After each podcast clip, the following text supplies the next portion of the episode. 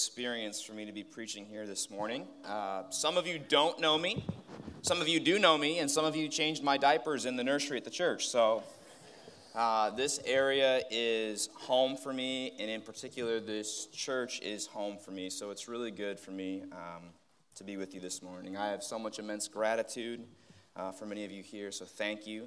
Um, you guys had to put up with my childhood and teenage years, and uh, I appreciate that. So, now a lot has changed since now and then, in particular in the location that I live. So, when I went off to school, I went to Olivet here in Illinois, and then afterwards, my wife and I we moved down to Dallas, Texas, uh, for seminary. And so, when I was at seminary, I got a job at Scofield Church. Think, you know, Scofield Reference Bible. Uh, so I went to Scofield Church. Um, it's kind of hard to fill the shoes of the guy who wrote the Bible, um, but it was a good experience being at that church. We loved our time in Dallas. Uh, we lived in this Hispanic neighborhood there. We bought a house out there. It was really great. Um, now, we were the only people in our neighborhood who spoke uh, just English. Most of it was Spanish, but we got to be really good friends with our Hispanic neighbors. Uh, so they would invite us for block parties and things like that, which again, we were the only ones who didn't speak Spanish, but I was eating so many tacos, it's okay because it's rude to talk with your mouth full. So that, that kind of saved me. Uh, we had a good sense of community. I remember one time, like one of the girls from the youth group tried to come into our house, and they're like, hey, do you know them? And they're like, you know, like, I'm sorry, I'm just from the youth group. So it was great. After that, we moved to Northeast Ohio. Uh, I was called to pastor a church there, small town between Cleveland and Pennsylvania. Uh, and we had to move locations, and I did the most millennial thing ever. I bought a house online without ever looking at it. So, you know, but guys, Amazon's got good refunds, so you just got to hit the button and you're fine. Uh, but there's a difference when you move from a big city like Dallas to a small town in Ohio. The house value in Dallas was so much greater than when we moved to Ohio. Uh, same square footage, house wasn't any nicer or anything like that. But the number one rule of real estate is location, location, location. You see, location matters. Everybody wants to be in Dallas. It's where the jobs are. It's where the money is. It's, it's where the entertainment is. It's where life is really happening. And this isn't just true in real estate, it, it's true for many areas of our life. The location is so important. We think about military strategy. Certain cities, certain topographical locations, like taking a mountain or taking a hill or taking the waterway so you can have a supply chain. And I can't help but wonder as we think about the importance of location, does location matter for the mission of God? You know, we're not in a physical war, we're in a spiritual war. You know, sometimes me and my girls, you know, I may never march in the infantry, ride in the cavalry, you know, that old song. We're, in a, we're not in a physical battle, we're in a spiritual battle.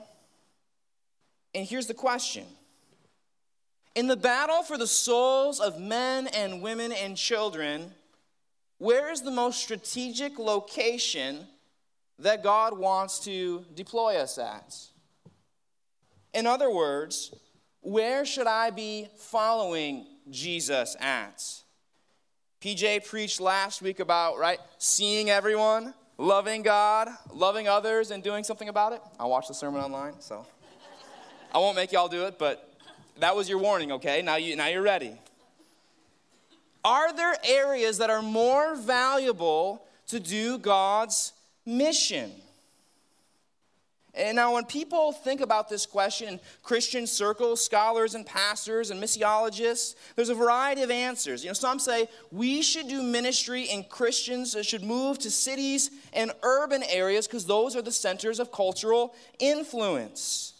If you minister to them and, and you change the culture, that will spread out to the rural areas. In fact, I was listening to a podcast once that said this if Jesus was here today, he would do ministry in big cities.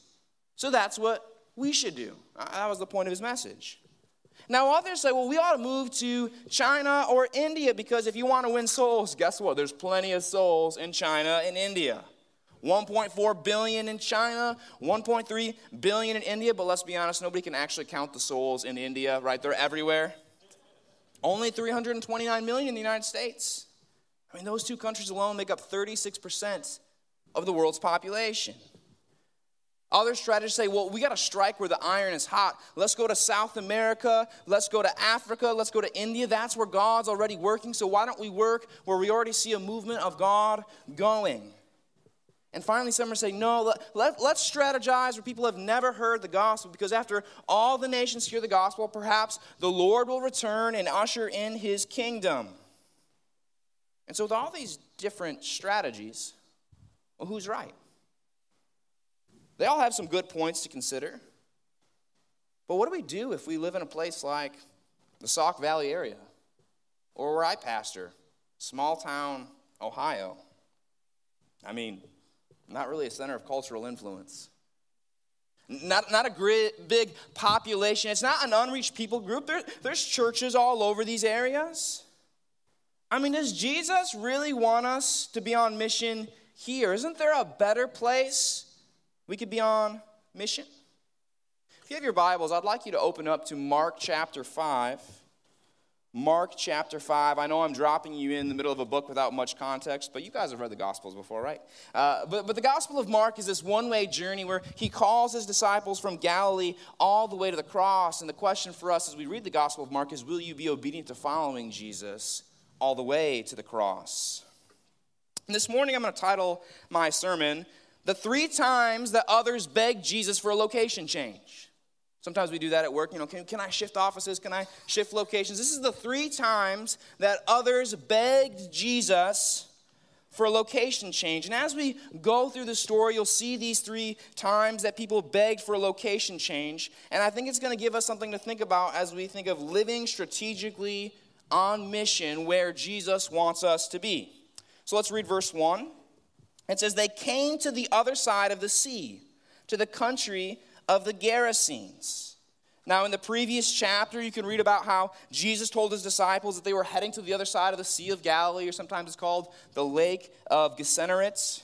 Now, remember, this was part of Jesus' plan. This was his strategy. He's been teaching the Jewish crowds all day long. There were so many people listening to Jesus, he had to get in the boat because they were crowding him and he couldn't even stand on the land. And the crowds were so attentive that the, the service went from sun up to sundown. I mean, Jesus had the crowds. That must be where God wants him to do ministry, right? God the Father says, Jesus, you should be doing ministry here because everybody wants to hear. Set up shop, build a big church there, sell your swag. Everyone's going to love to be there. But instead of setting up shop, Jesus says, hey, we got to go to the other side of the lake. And that's a big deal for a Jew because this isn't just a, a boat ride. Jesus is the Jewish Messiah to the Jewish people, and now he is going to the other side, the Gentile side.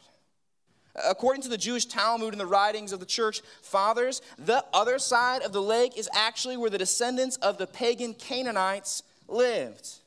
Remember, Joshua drove out the Canaanites, and now the descendants are living there. This is a land of unclean people. I mean, the disciples thought, Jesus, what kind of strategy is this? They don't know the law. Their ancestors worship Baal. They led our people into astray, into idolatry. They do bad things over there, like eating sausage wrapped in bacon. Jesus, we can't go over there. They don't read their Bibles. They'll probably become unclean. But, you know, you're Jesus, so okay, let's go. And as they go to cross this boat, a big storm occurs. In this storm, the disciples realize that Jesus must be God. That's, that's a great point of that story. But I want you to think about this why did the storm occur? Now, the truthful answer is the Bible doesn't tell us, but we do know this the storm was resistance against the mission that Jesus was going on. In other words, somebody didn't want Jesus and the apostles to go to the other side of the lake.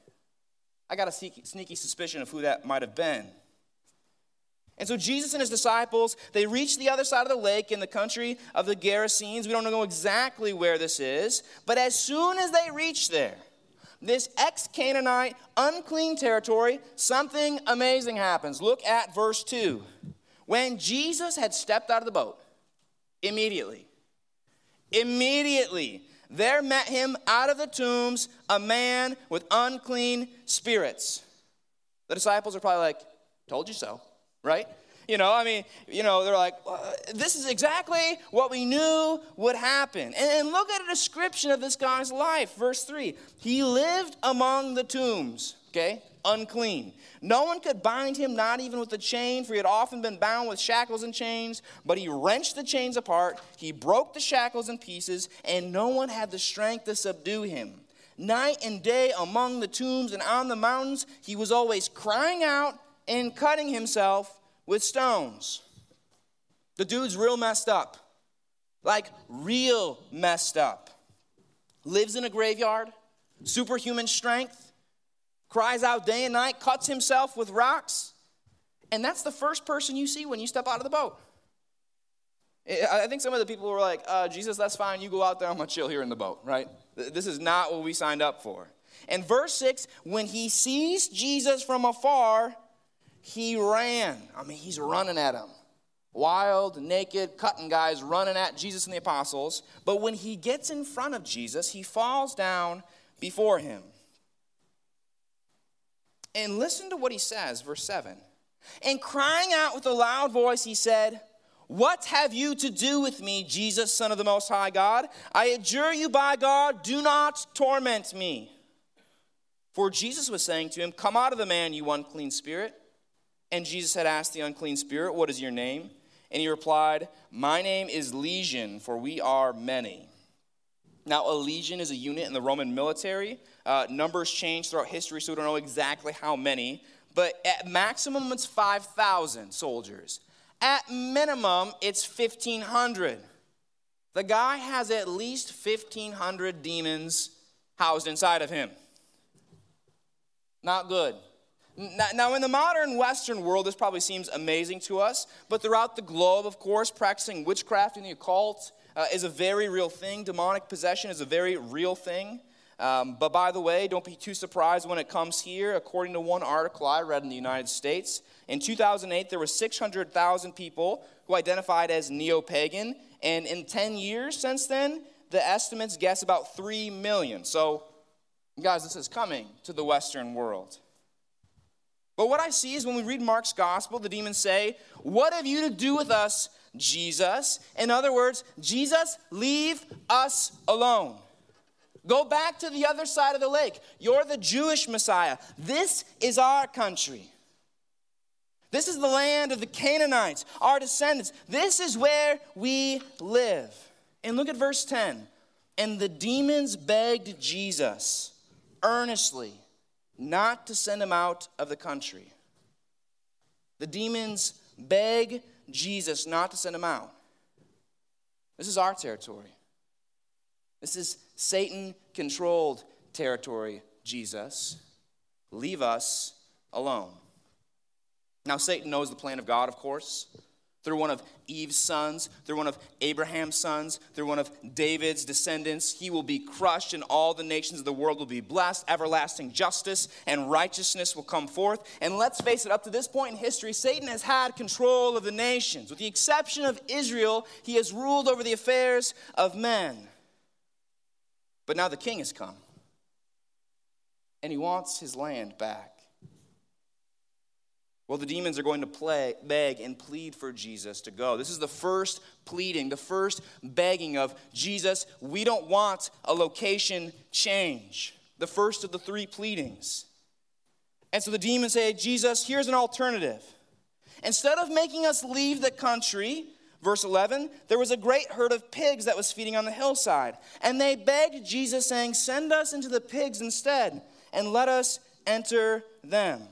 Jesus, we'll leave the person alone, but we don't want to leave this area. It's still our area. We'll go live in the pigs instead because we know you like people and all. We'll live in the animals. Now, brothers and sisters, let us reason together. The devil is called the father of lies. Can we really believe anything these demons say? They're liars. They're so deceived about what the truth is, they wouldn't know the truth if it hit them right in the face. Why would Jesus ever make an agreement with devils? And amazingly, Jesus does what the demons ask. Verse 13, he gave them permission. And I think as soon as Jesus gave them permission, the devils maybe had a smile because they had a plan. It says, The unclean spirits came out, they entered the pigs, and the herd, numbering about 2,000, rushed down the steep bank into the sea and drowned into the sea. Now, I want to make a point. Demons can't drown in water because demons don't have bodies. They don't have lungs. They are spiritual entities. They didn't die in the sea. So, what is the point of making a herd of 2,000 pigs die in the sea? Well, 2,000 pigs is a whole lot of money to somebody. I mean, we're talking about an entire family fortune. I mean, in today's market, and this was pre all inflation, uh, if there were breeding pigs in today's market, they're about $300 a pig. That's $600,000. And in the ancient world, they would have been far more valuable due to the scarcity of resources. You see, while the demons couldn't make Jesus leave, perhaps angry and fearful townspersons could. Verse 14 The herdsmen fled and told it to the city and in the country. People came to hear and see what had happened. And they came to Jesus and they saw the demon possessed man, the one who had the legion, sitting there, clothed in his right mind, and they were afraid. And those who had seen it described him what had happened to the demon possessed man and the pigs, and they began to beg Jesus to depart from the region. Second, begging. Second, pleading for a location change. The people say, Jesus, Get out of here. We don't want you here. I think that was the demon's plan. They didn't want to leave the territory. They enjoyed their control and possession over men, keeping them in darkness, bondage in their sin. And realizing they couldn't fight with Jesus, they destroyed the economy of one of the villages, and now the village wants Jesus to leave. And amazingly, Jesus, the King of Kings, the Lord of Lords, who doesn't have to listen to any of us. What does he do? He listens to the pleading of the town people. Jesus, you're listening to the demons. And you're listening to the townspeople. And then, beginning in verse 18, Jesus decides to get in the boat with his disciples and go back to the other side. Now, now just stop and consider this for a moment. Jesus had a good thing going before he went over, right? I mean, he's teaching the crowds and the mass, and everybody's coming, and it's sun up, the sun down, and everyone wants to hear him speak. He, he risks his life and the disciples' life going on a boat through a storm to the other side. They make one convert, and then they go back. I mean, what if Billy Graham was preaching in Chicago, had a stadium full, and in the middle of the night he says, You know, I know everyone wants to listen to me, and people are getting saved, but we're going to get on this plane in the middle of a storm and risk our lives, and we're going to go to some small town in the middle of Iowa because there was a drunk guy there that needs to hear the gospel. What kind of strategy is that? Who does that? And I think sometimes we, we look at ministry results, and many of us kind of think this thing what are we doing here? Look at all these great churches all around the world, and they're saving people, and they're baptizing people, and they have all these exciting ministries. What are we doing in the Sauk Valley area? What, what, am I doing in a small town in Ohio? We look at missionaries who are doing amazing ministries overseas and, and, and they're making changes, and we wonder, Lord, is what I'm doing here, does it even matter in this small town where we've only seen one convert when all these other great ministries are going around? Well, like I told you in the beginning, there's three beggings in this story. And the last one happens in verse 18. It says, As Jesus was getting into the boat, the man who had been possessed with demons begged Jesus that he might be with him. Now, now, you might think at this point, the point of the text is if you beg Jesus enough, he'll give it to you, right? Demons beg, they get what they want. Townspeople beg, they get what they want. Well, now the ex demoniac wants to beg with Jesus because he wants to be with Jesus. And out of all the requests given to Jesus thus far, like at least this one's like the most pure, right? Demons beg Jesus because they want Jesus to leave. Townspeople beg Jesus because he wants to leave. Uh, the demoniac, he just wants to be with Jesus. I want to go on mission with you, Jesus. I want to I want to go with you and the apostles. Wherever you go, I want to go. Surely Jesus will say yes because he said yes to everybody else, right? Verse 19. And Jesus did not permit him. Are you kidding me? Yes to the demons. Yes to the townspeople who don't even like you. But no to the one guy in the story who actually wants to follow you. Now, from a literary and, and humanistic perspective, this is fascinating, right? That's why there's nobody like Jesus. We would have all goofed up the story and written it so totally different. But Jesus says, No, you cannot come with me. No location change for you. Why? Verse 19. Jesus did not permit him, but said to him, Go home to your friends. Tell them how much the Lord has done for you and how he's had mercy on you. Demons had their strategy make Jesus look bad so nobody will want him here. Townspeople had a strategy make Jesus leave, protect our economic wealth. But Jesus also had a strategy show the love and mercy and power of God to somebody who didn't deserve it, radically change a human life, and then send him back in to tell his friends and family and his people about how good and holy and loving God is. That's why Jesus left the crowds.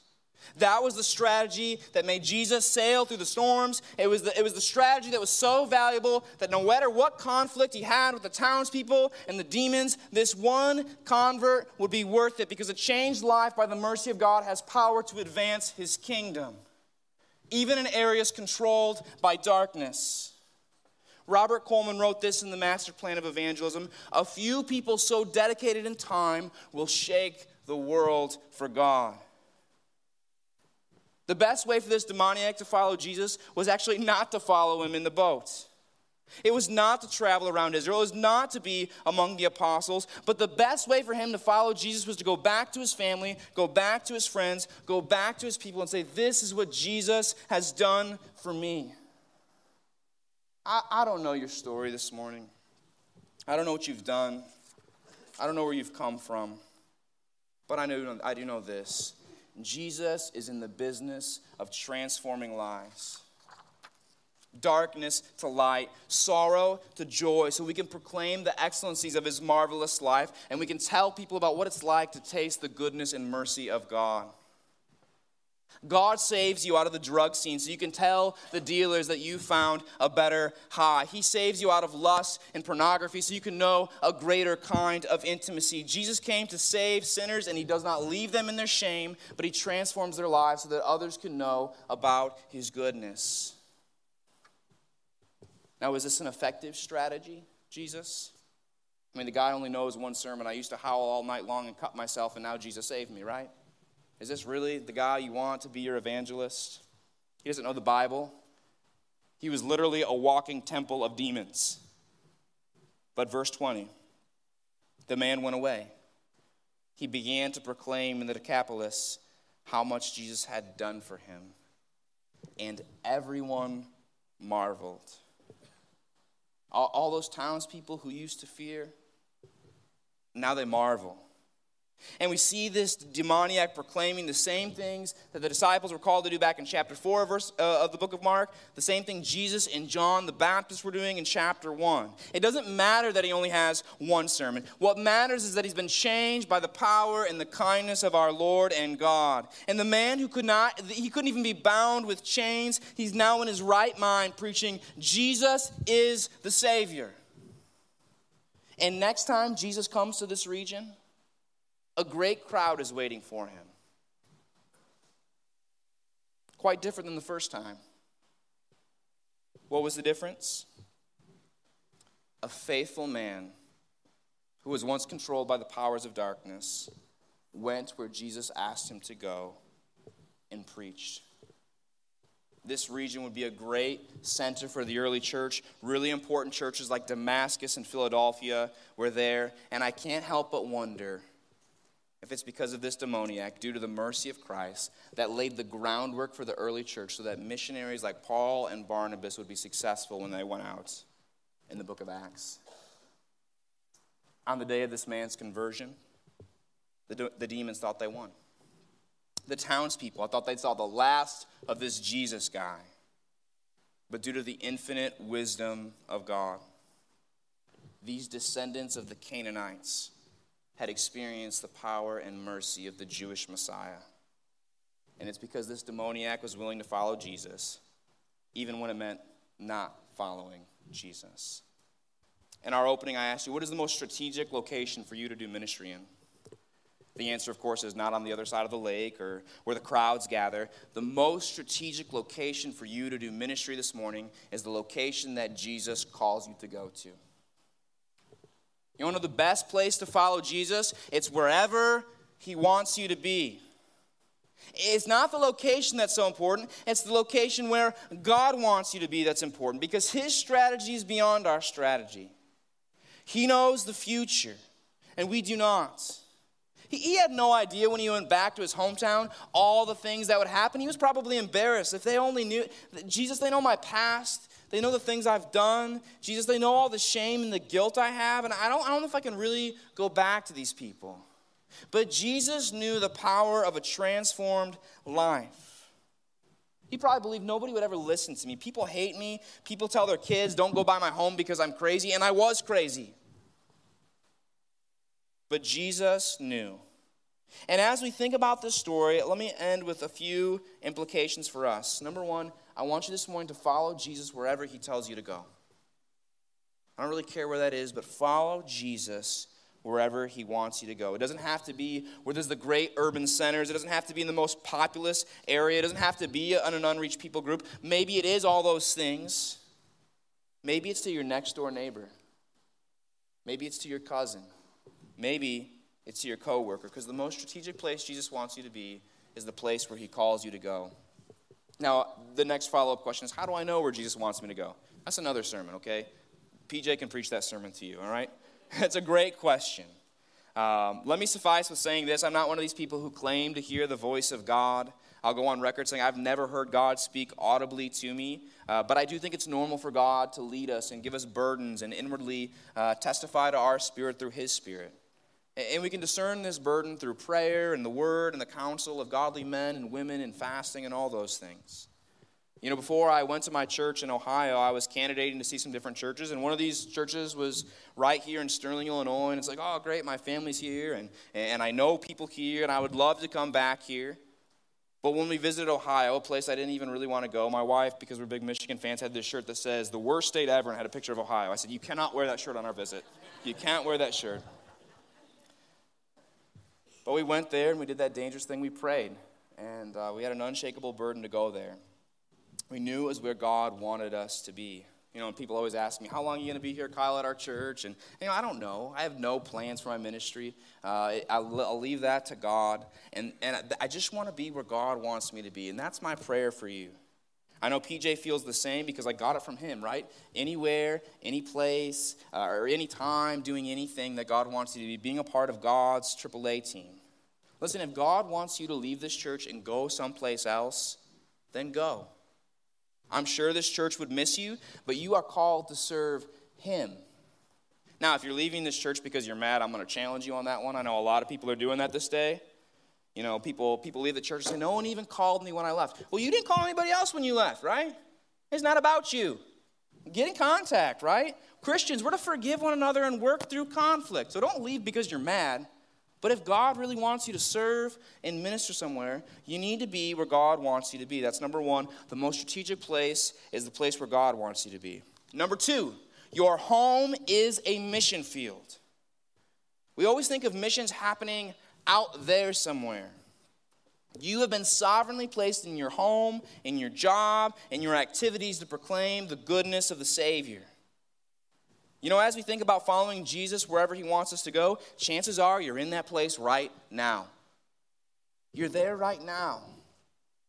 The demoniac was called to open his eyes to the fact that I don't have to get in the boat and go to the other side to follow Jesus. I can follow Jesus right where I'm at. I love the Greek here. It says literally, go to your house and towards those that are yours, your people, those who belong to you. Many of you in this room have people who belong to you. You are called to proclaim Christ to them. It's kids, it's parents, it's spouses, it's siblings, it's cousins, it's friends, it's neighbors, it's coworkers. You know what God's big strategy is for reaching them? It's you. It's you. And I could go to some of your people and, and they don't care about me. I don't want to listen to what that pastor has to say. I don't care about his arguments. I don't care about how much he studied or anything like that. But they might be closed off to me and they might not let me come, but you can come.